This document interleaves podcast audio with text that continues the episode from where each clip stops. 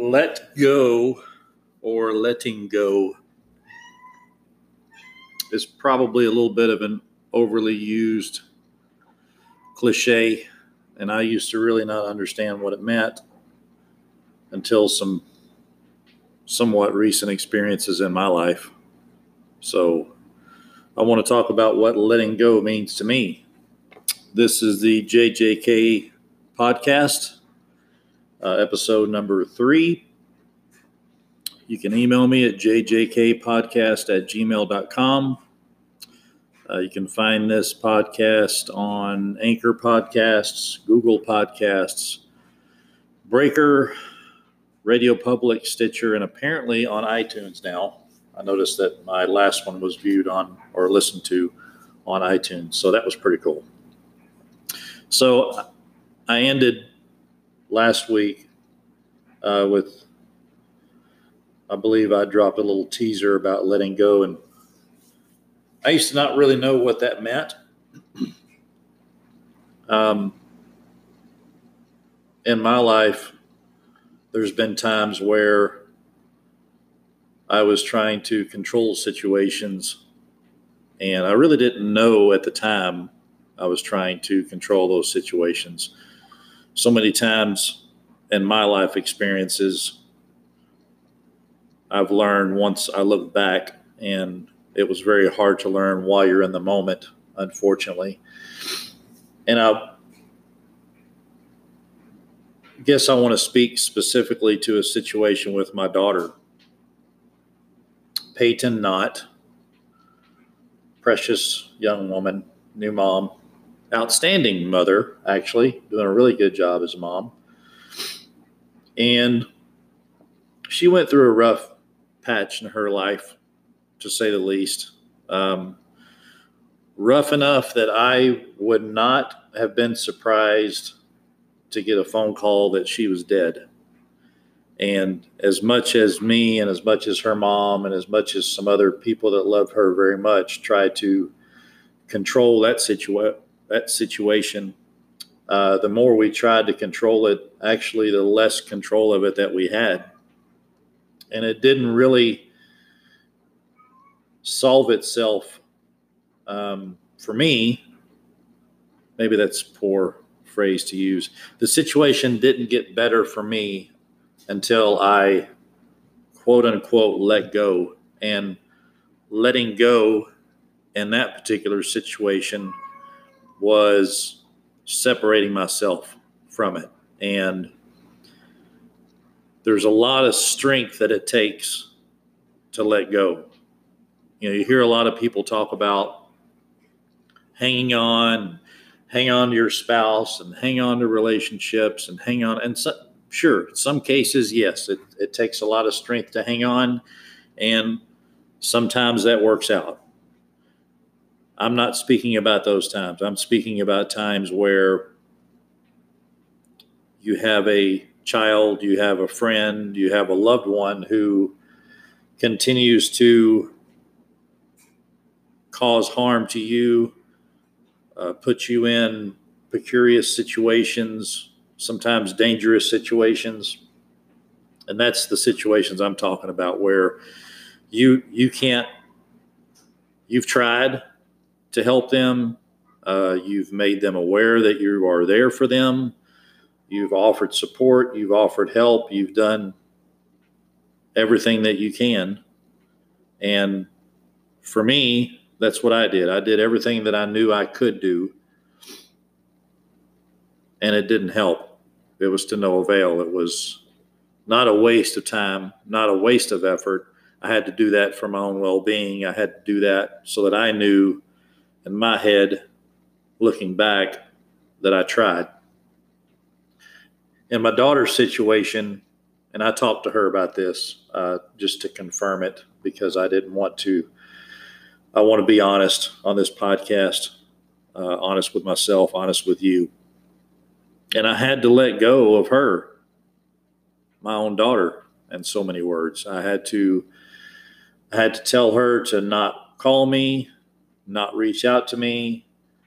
Uh, told her I didn't want to have anything to do with her until she got her life straight, and, or until she was ready to actually take the steps that she had to take in order to get her life straight. And she's battling something that she'll probably battle her entire life. Most of us have those things. Um, her situation was hard to deal with. I watched a movie. Um, maybe some of you have seen it. It's called Beautiful Boy. It's a really good movie with Steve Carell from The Office. He's the main actor, and it's a story about him and his life, uh, his family dealing with his son, who is an addict, and the things that addicts do, and the lies they tell, and the things they take, and any of you that have ever had to deal with someone who's an addict and they were close to you, you know, you know the kind of things that I'm talking about. I grew up with an addict, have been in a few relationships with former addicts,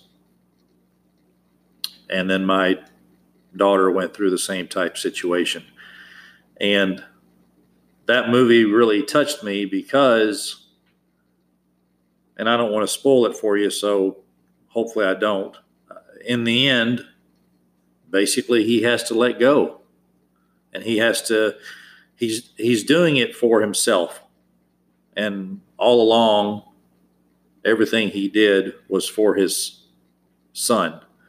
Very similar to the situation I was in. I did so many things for my daughter, and in the end, the only thing that helped the situation get better is to let go.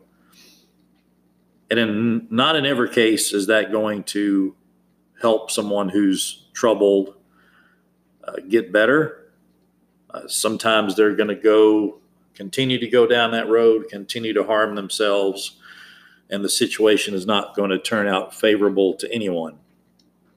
However, when you let go, you have to do that for your own well being. It's not about the other person that you're letting go of. It's about you as an individual. It's about you taking care of yourself. It's about you doing what you have to do for you. And that sounds selfish, and it might be a little bit selfish. Let me try to create an example. If you've got a friend who, let's say, is in trouble and doesn't have any money. And they borrow a little money here and borrow a little money there, and you give it to them, they're your friend. You know, that's what friends do. They're down on their luck. You give them money, you give them gas money, you give them money to eat, you, whatever. We've all been in that situation. Are they doing what they can to help themselves? Are they trying to get a job or trying to get a better job. And maybe a better example would be a an adult child and an el- whose parents are elderly and they continue to help their kids even though their kid may not really be doing what they need to do to take care of themselves. That's called that's a form of enabling. So if you continue to um, bail someone out, so to speak, who continues to put themselves in bad situations and you continue to bail them out, or you know of someone who continues to bail them out, that's enabling. The only way those people are going to learn is if they deal with the repercussions and pay the consequences of their actions. If there's always someone there to bail them out, they're not going to learn anything. Well, no, they will learn something. They learn that you're you or someone you know is going to be there to bail them out we've all been through times in our life where we've made bad choices and bad decisions, and we have to deal with the repercussions. That's how life goes. Some people, there's always someone there to help them, and that's great. However, in a lot of cases, it could be harming them. I know someone who has a sibling who's, and they're adult and they're an adult and their mom continues to bail them out, continues to give them money here and give them money there, and they don't work, and it, that's that's enabling. That's that's continuing. That's promoting that behavior. So if you relate that to, let's say, someone who's a drinker, and I'm sure a lot of you have seen the show called, um, oh gosh, what's it called? I can't remember the name of it. Oh my gosh, it's a it's a show about addicts and um, oh, it's the it's the um, it's where they come together and they have a meeting and they it's on the tip of my tongue. I cannot believe I can't remember the name of it. Intervention. Yes, intervention. That's what the name of the show is.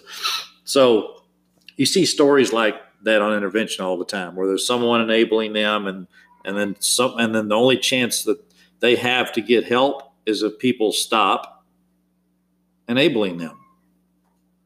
That's not the only chance, that's the that's the biggest chance. That's the best chance that that troubled individual has to get better is helping themselves. And a lot of times they don't help themselves until they've hit rock bottom. And I've learned all these um, terms uh, codependency, rock bottom, enabling. I, have learned all that in my late in my adult life. Um, learning from situations I was in with my mom, learning from relationships I was in with former addicts, and learning from the situation with my daughter. So